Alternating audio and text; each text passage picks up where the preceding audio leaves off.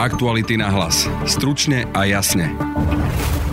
Robert Fico odmietol odpovedať na to, či sa stretol s Marianom Kočnerom, aby spolu diskutovali o generálnom prokurátorovi a zatajil aj to, či bol v tejto veci vypovedať na polícii. Ja chodím na políciu ako na husle, už ani neviem, čomu som bol vypočúvaný, kedy, tak by som si musel pozrieť spätne, čo bolo, kde bolo. Pýtali sme sa ho, či sa necíti zodpovedný za rast Kotlebovcov, keďže Smer za roky svojej vlády nevyriešil osady či sociálne problémy. Za Kotlebu ste plne zodpovední vy a opozícia. Sú za to zodpovední politici alebo voliči? Väčšina politikov tvrdí, že nie všetci voliči Kotlebu sú fašisti. Sú to aj členovia vašej rodiny, bývalí spolužiaci, kamaráti, kolegovia a susedia. Majú na voľbu fašistov reálny dôvod alebo žijú v paralelnom svete konšpiračných teórií a najmä má zmysel sa s nimi pred voľbami o tom rozprávať? Pýtal som sa politológa Pavla Hardoša. Títo voliči reagujú na tú fašistickú ponuku. Nemôžeme sa tváriť, že to hodnotové nastavenie u nich je nejakým spôsobom nehoda alebo že je to niečo, čo sa im proste prihodilo. A čo sa stane, keď vyhrajú voľby, odpovie expert na extrémizmus Daniel Milo. No Hitler tiež nepotreboval mať 50%, stačilo mu, aby bol najsilnejšou stranou v Reichstagu. Toto je jedna z možností, že akoby nastane kotlebizácia politiky. Počúvate podcast Aktuality na hlas, moje meno je Peter Hanák. Predseda Smeru Robert Fico mal dnes tlačovku, na ktorej sľuboval 13. dôchodky. Novinári sa ho však vítali aj na údajné stretnutie s Marianom Kočnerom. Predseda hnutia Sme rodina Boris Kolár totiž Roberta Fica obvinil, že z takéhoto stretnutia existuje dokonca nahrávka. Môžete vylúčiť, že ste sa kedykoľvek stretli s pánom Kočnerom a s pánom Trnkom.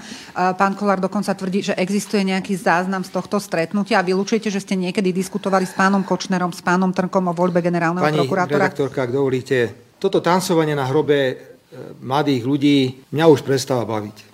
Nie, to sú všetko šírenie fejkov a nezmyslov. No, no, ale vy teraz hovoríte zase o niečom, čo nemá absolútne nič spoločné so mnou. Vy sa stále pýtate na jednu osobu, ktorú ste v podstate spoločensky vytvorili vy médiá.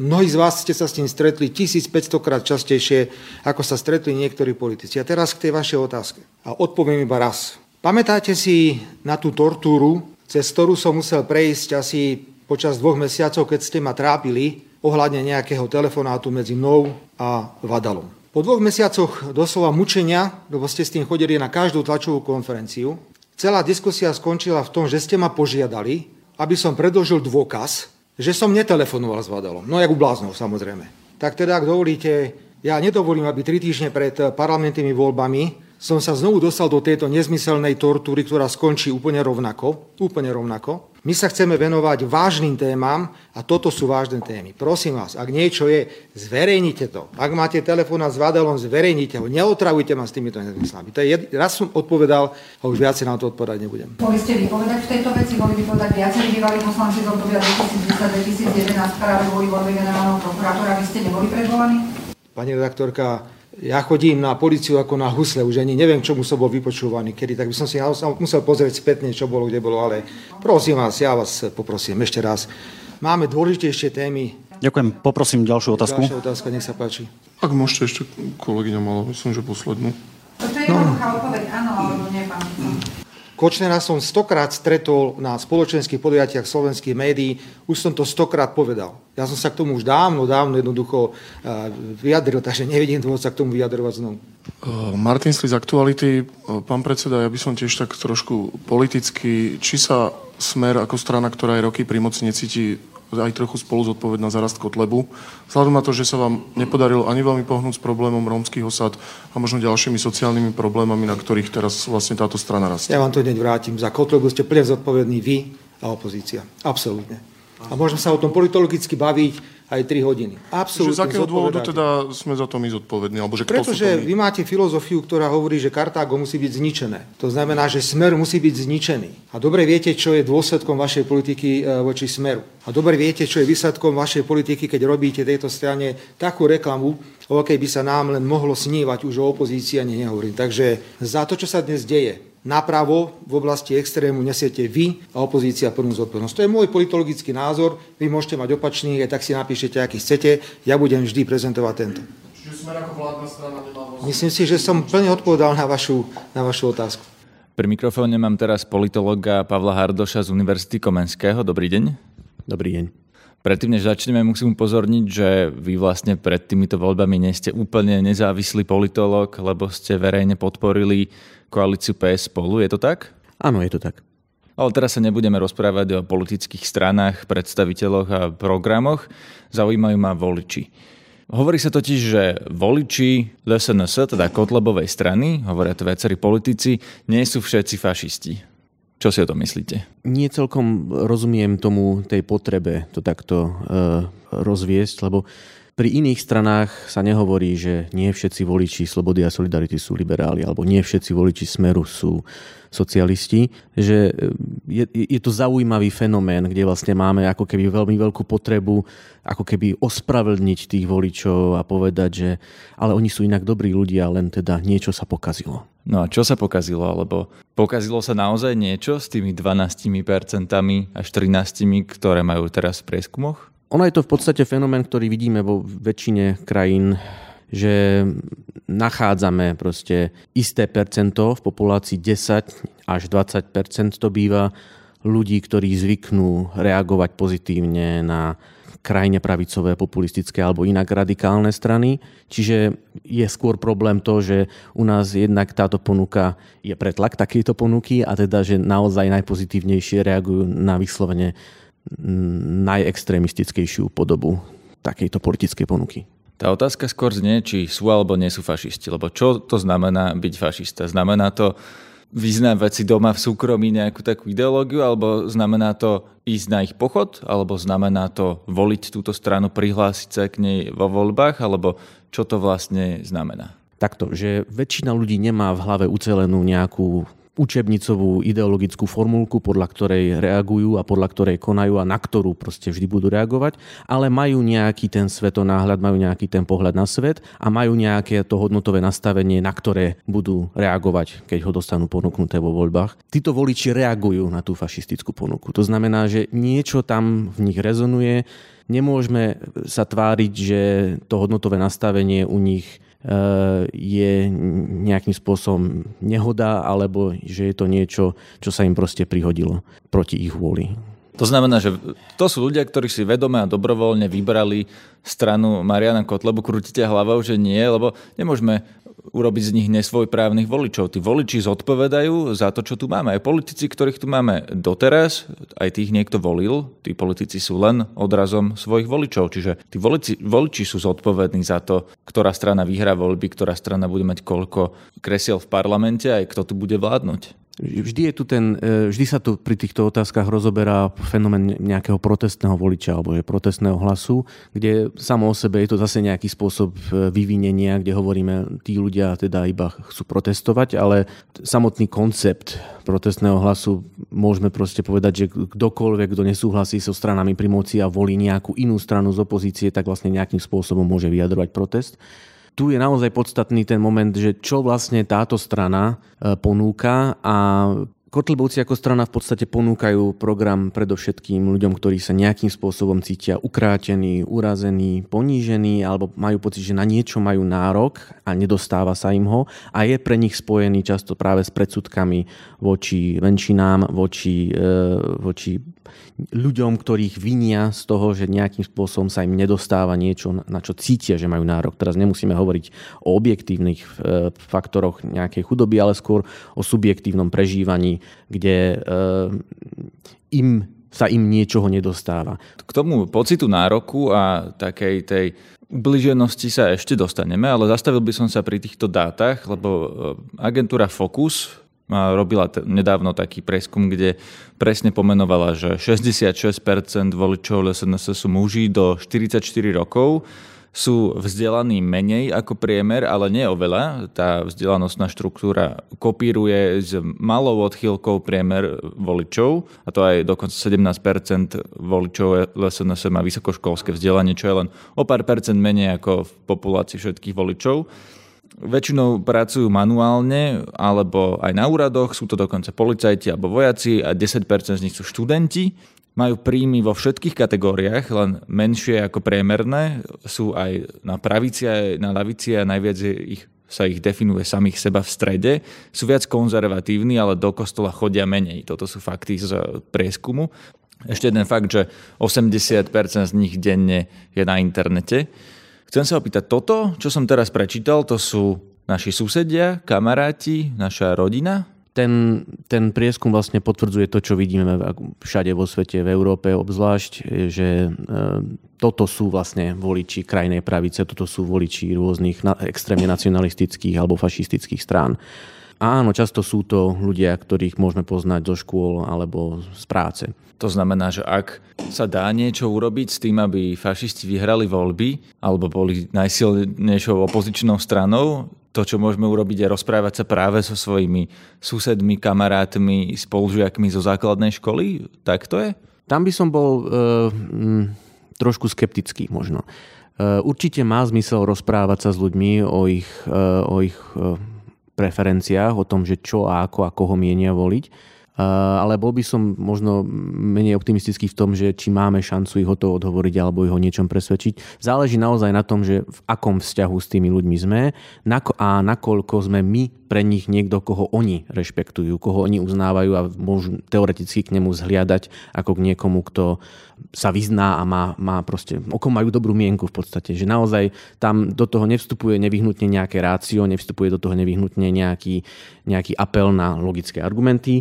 Ide naozaj často skôr o to, že či sme pre nich niekto, kto je relevantný a ku komu môžu povedať, že tohto človeka rešpektujem a naozaj teda beriem to, čo mi hovorí a možno zmením svoj postoj. To znamená, že možno má zmysel rozprávať sa s rodinou, s mladšími súrodencami, možno aj so staršími súrodencami. Má zmysel rozprávať sa so širšou rodinou, ale vždy treba prihľadať na to, že či, či naozaj nejdeme do niečoho, čo bude pre nás emocionálne náročné, vyčerpávajúce a frustrujúce, kde teda výsledok sa nemusí dostaviť. Skôr by som si naozaj rozmyslel, keď do, to, do to, takéhoto niečoho idem, že aké sú šance na úspech. Rozhodne by som neprikladal veľkú šancu rozhovoru nejakému náhodnému krátkemu s niekým, s kým sme chodili na základnú školu a 10 rokov sme sa nevideli. To, to skôr niekto z relevantnej skupiny okolia toho človeka, koho dlhodobo pozná a stretáva a uznáva, bude mať väčšiu šancu. Keď máme v rodine fašistu, má to zmysel sa s ním porozprávať pred voľbami tam to môže tiež vyvolať isté e, pnutia, lebo môžeme zistiť, že vlastne, že ten človek, koho považovali za veľmi blízkeho, nás až tak teda nerešpektuje, alebo teda neberie ten náš názor naozaj za taký dôležitý, ako by sme si možno prijali. Vráťme sa k tomu, čo ste povedali, že sú to často ľudia, ktorí majú pocit, že majú na niečo nárok a sa im to nedostáva. Otázka je, či to je realita alebo len pocit. Lebo ak je to realita, tak v takom prípade nejaká vláda, ktorá zíde napríklad z týchto najbližších volieb, má šancu to zmeniť. Ak je to objektívny fakt, môžu s tým niečo urobiť, niečo zlepšiť. Ale ak je to len pocit, ktorý nevychádza z reality, ale je vytvorený neviem, konšpiračnými teóriami na internete alebo čímkoľvek iným, čo ja v tejto chvíli neviem, tak potom sa to nedá zmeniť, nie? Je to, môže to byť akákoľvek vláda a Kotleba bude ďalej rásť? Tak zase ten rast má nejaký strop, že, ale áno. Tam by som povedal, že to je vlastne zmes, že to je vlastne vstupujú do toho aj nejaké tie objektívne premenné, ale rozhodne je tam aj veľa takých tých subjektívnych a často aj kultúrnych premenných a, nejakých iných, kde teda môžeme hovoriť o tom, že niekde do toho vstupuje proste zlá ekonomická situácia alebo proste nejakým spôsobom pocit zanedbanosti nejakého regiónu.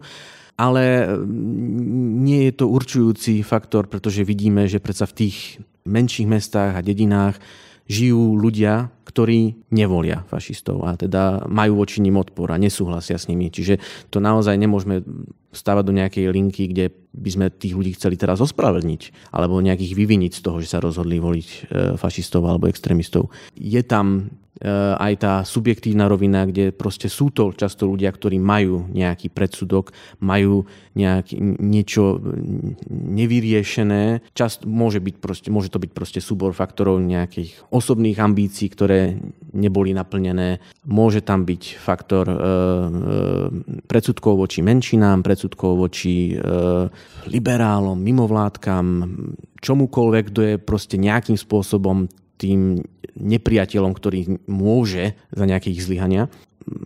Veľkým, veľkým určite vplyvom bude aj e, informačná výživa, teda to, čo konzumujú na internete. Presne ako v tom fokuse vyšlo, že veľká väčšina z nich je na internete, je na internete denne. A toto myslím bolo nedávno aj taký dosť e, zaujímavý výskum, ktorý poukázal na rast populistických, ale aj extrémistických a krajine pravicových strán, kde, kde teda ten výskum má základnú hypotézu, ktorá hovorí, že čiastočný nárast týchto strán spôsobila v podstate, e, v podstate spôsobil rozšírenie vysokorýchlostného internetu. Že naozaj do komunít, do oblastí, kde predtým sa ťažšie dostával ta, tento, ten, ta, tento, e, toto rámcovanie alebo ťažšie mohli prenikať, sa im teraz oveľa ľahšie preniká tým, že majú dosah mediálny, v podstate za minimálne náklady sú schopní sa dostať k ľuďom, ktorých, ktorých predtým nevedeli zasiahnuť. To bol politolog z Fakulty sociálnych a ekonomických vied Univerzity Komenského Pavol Hardoš. Kotlebovci sú mesiac pred voľbami v prieskumoch na stabilnom druhom mieste. Čo sa s tým dá robiť? Bola moja otázka pre experta na extrémizmus Daniela Mila možno práve tým, čo tu dnes robíme, to znamená ukazovať ľuďom, že za takouto maskou uh, údajne obhajcov konzervatívnych hodnôt a katolických hodnôt a sociálnych hodnôt sa skrýva hnedý mor. Hnedý mor, ktorý sme tu mali a keby títo ľudia mali možnosť uh, vládnuť Slovensku a určovať uh, jeho chod, tak asi by sme boli z toho všetci veľmi nemilo prekvapení, kam by sme sa dostali.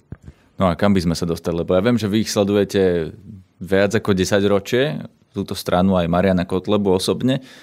Čo myslíte, čo by sa stalo, keby tu vládli Kotlebovci? No, tých scenárov si viem predstaviť množstvo, ako poukážem možno na jeden, dva z nich. E, je to pokiaľ jediná strana, ktorá intenzívne zbierala podpisy za referendum za vystúpenie z Európskej únie. No, ale teraz hovoria, že nech, nechcú vystúpiť z únie a z NATO. No viete, to mi príde tiež ako také farizejstvo, že zbieram podpisy dva roky, potom v momente, keď mám europoslancov, tak zrazu otočím a poviem, že už nechcem a ten dôvod je prozaický. Uvedomili si podľa mňa to, že väčšina eh, obyvateľov Slovenska si toto neželá a zároveň to členstvo Európskej únie ale vytvára aspoň aké také záruky na, nazvem to, zabránenie prechodu k nejakému autoritárskému zriadeniu, ak odhľadneme od eh, toho, čo máme zakotvené v ústave a tak ďalej.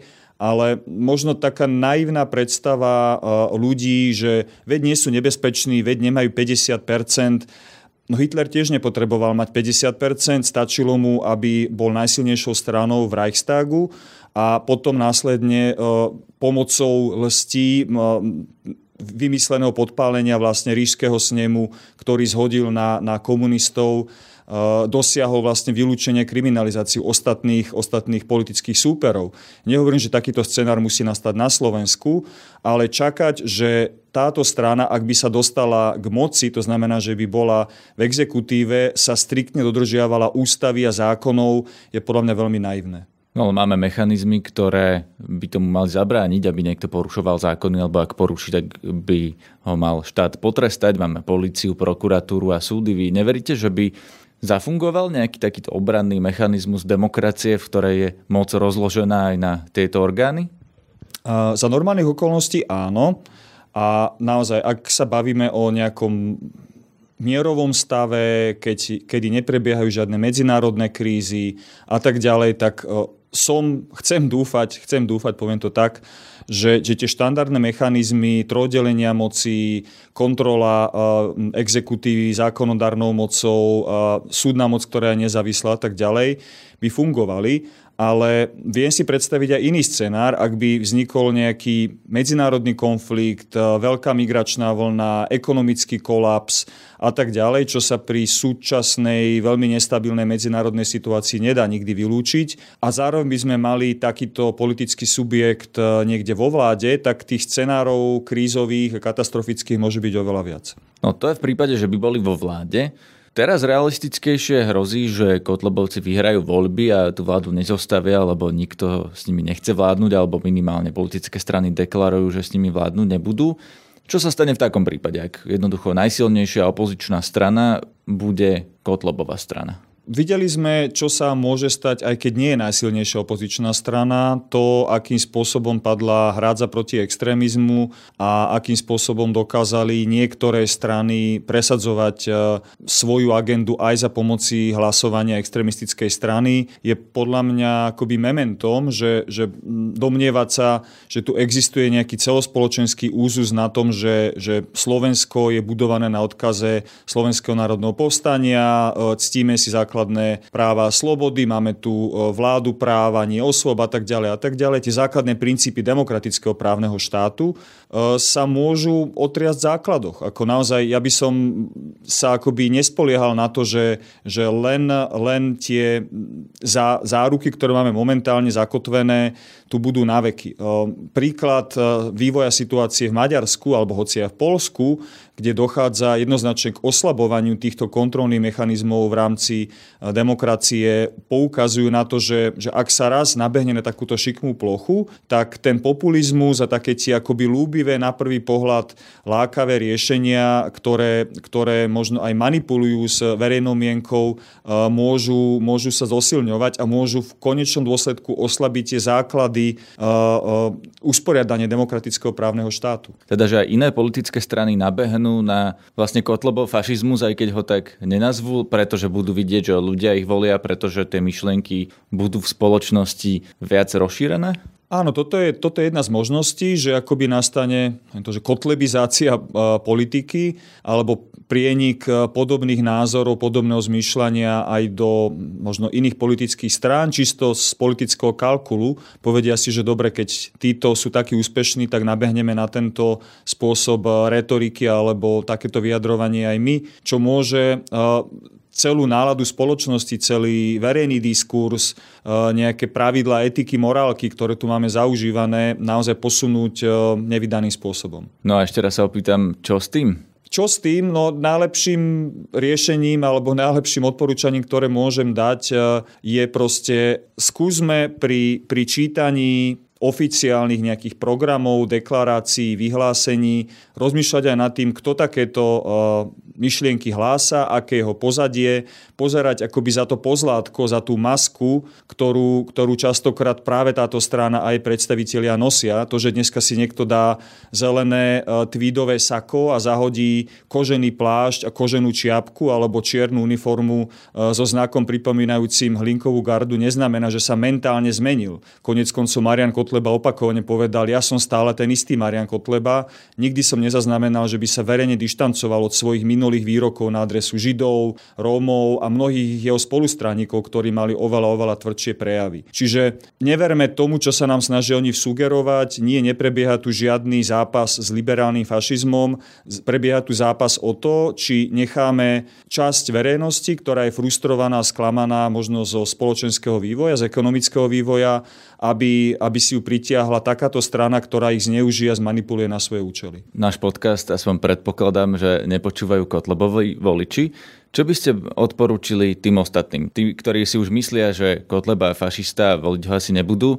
Čo majú robiť oni? Poprvé, nebuďte ticho. Ako to, čo sa začalo diať v uliciach našich miest, tá mobilizácia občanov, to, že už nenechávame akoby fašistov, aby ovládli verejný priestor, je podľa mňa veľmi pozitívne a konečne vidíme aj tú tzv. tichú, mlčiacu väčšinu, ktorá proste vyjde do ulic a povie nie, v našom meste nechceme, uh, nechceme baganže, aby tu pochodovali, nechceme tu zelené trička, ktoré tu rozširujú svoju demagógiu. Rovnaké niečo by malo platiť v online priestore priestore. Myslím si, že slušní ľudia a občania, ktorí nezdielajú fašistické myšlienky, nezdielajú extrémistické východiska, nemyslia si, že Židia môžu za všetko zlo sveta, mali by sa ozvať, mali by sa uh, výjsť zo svojich nejakých ulic, zo svojich bublín, hovoriť o tom možno so svojimi známymi, uh, vyjadriť sa na Facebooku, aj keď áno, snesie sa na váš sprška nenávistných vyjadrení, ale toto ja vnímam ako boj o civilizačnú budúcnosť Slovenska. Buď sa tá mlčiaca sa väčšina ozve a jasne vymedzí voči tomu, že toto tu naozaj nechceme, za toto sme nebojovali v 44.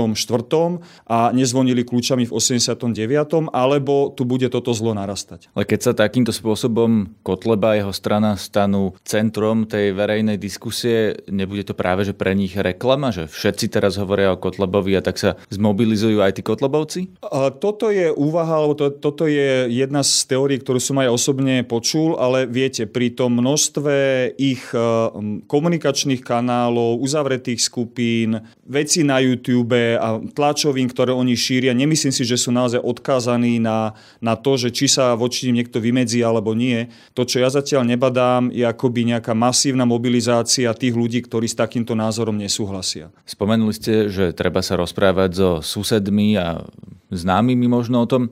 Politici často hovoria, že voliči Mariana Kotlebu a jeho strany nie sú fašisti. Ja sa pýtam naopak, že čo je vlastne väčším prihlásením sa k fašizmu ako voľba strany. Lebo keď bude niekto hajlovať doma pred zrkadlom a nikto ho nevidí, tak to zrejme asi nie je až taký podstatný prejav ako práve ten, kde rozhoduje vlastne o budúcnosti štátu. Preto moja otázka je, že či považujete voličov Mariana Kotlebu zodpoved- za zodpovedných za to, keď napríklad bude fašistická strana na Slovensku tá najsilnejšia?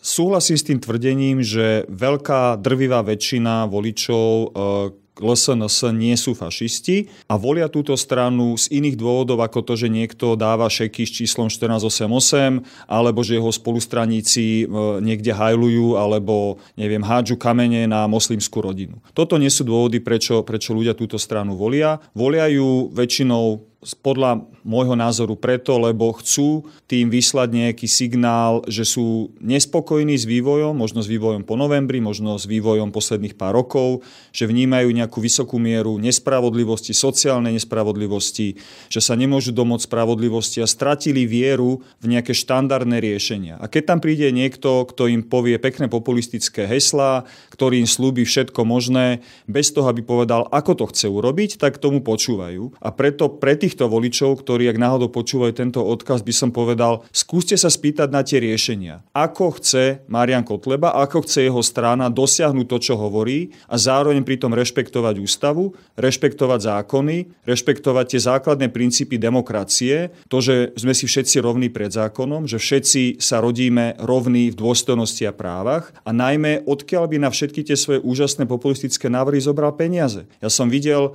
ekonomické vyčíslenie dopad dopadov tých opatrení, ktoré navrhovala v minulých voľbách a vyšlo to na, myslím, že 5 miliárd deficitu, ktoré by za rok Slovensko muselo vynaložiť, aby vôbec všetky tie veci, ktoré navrhovali v minulých voľbách, vedeli realizovať. Ak by teda Kotleba vyhral voľby, kto za to bude zodpovedný, ak nie tí voliči, ktorí ho volili, lebo nikto iný za nich rozhodnúť nemôže? No samozrejme, že tí voliči, ktorí ho zvolia, to budú chcieť urobiť, alebo teda chcú to urobiť, chcú vyslať nejaký signál, možno šok, možno zatriasť establishmentom, to neviem, ale myslím si, že do určitej miery sú za to zodpovední aj ostatné politické strany, ktoré, ktoré nechali uh, tie problémy, ktorým, vďaka ktorým alebo kvôli ktorým časť voličov volí Kotlebovo SNS naraz do takých rozmerov, že proste už akoby tie štandardné riešenia týmto voličom nestačia. Či je to zlý zlyhanie v oblasti integrácií Rómov, regionálne rozdiely, neviem, a mnohé, mnohé iné proste veci, ktoré, ktoré ľudí, ľudí trápia, obrovská miera korupcie, prerastanie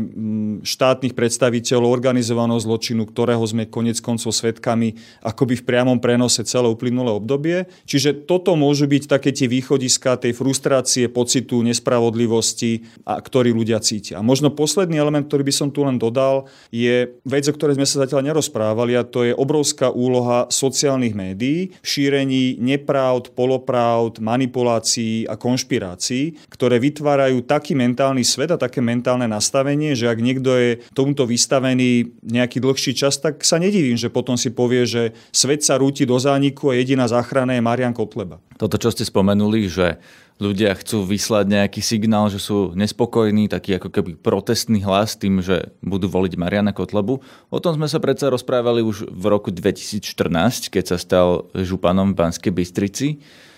Koľko signálov ešte táto spoločnosť potrebuje podľa vás? Čo sa ešte musí stať? Musí Kotleba vládnuť, alebo byť prezident, alebo mať ústavnú väčšinu, alebo kde až ten signál skončí? No, toto bola jedna z, z teórií, ktoré ja som teda čítal v médiách po roku 2016, najmä keď sa teda dostala LSNS do parlamentu, že veď ľudia uvidia, akí sú neschopní a že vlastne, hej, aká je ich nejaká kapacita reálne predkladať nejaké návrhy a tak ďalej. No, nestalo sa tak, nestalo sa tak z jednoduchého dôvodu, lebo, lebo z pozície opozičnej strany sa veľmi ľahko dá budovať tá rola martírov, prenasledovaných, ktorí síce chcú, ale nemôžu. A to, že koľko je naozaj ako e, dobrých, kvalitných legislatívnych návrhov, ktoré nebudujú len na nejakých fóbiách, alebo sa tu nesnažia vyvolávať nejakých strašiakov typu e, cudzí agenti, e, zahraniční agenti alebo nejaká gender ideológia a, a podobne.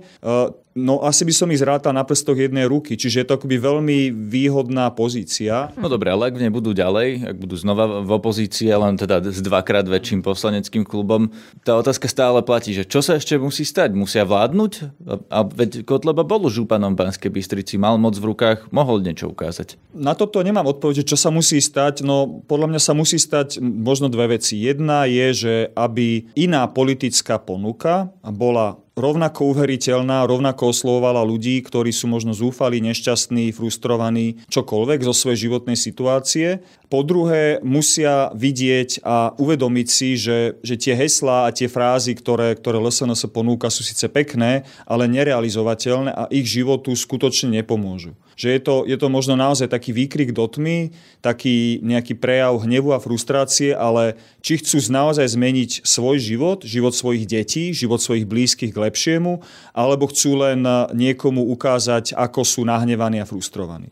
Otočím tú otázku opačne keby sa na Slovensku niečo zlepšilo po týchto voľbách, že napríklad bude menej korupcie, keby sa začali riešiť regionálne rozdiely, že ľudia by reálne pocítili, že sa majú o niečo lepšie, myslíte, že Kotleba by klesol? No to je podľa mňa jediná nádej, ktorú má Slovensko, že ak, ak sa nám podarí za nejaké 4 roky, za predpokladu teda, že tu bude vláda, ktorá bude vedieť a chcieť s týmito problémami nejako razantnejšie, rýchlejšie pohnúť a ľudia uvidia nejaký merateľný, skutočný dosah týchto zmien na svojich životoch, že sa, neviem, zlepší zdravotná starostlivosť, kvalita školstva, neviem, sociálne služby, cestná infraštruktúra a tak ďalej a tak ďalej, že nebudú každý deň čítať o nejakom novom a novom korupčnom škandále, tak tá dôvera občanov štát, ak sa zvýši a budú uh, akoby viac uh, dôverovať tým, tým štátnym štruktúram a tým pádom aj politickým reprezentantom,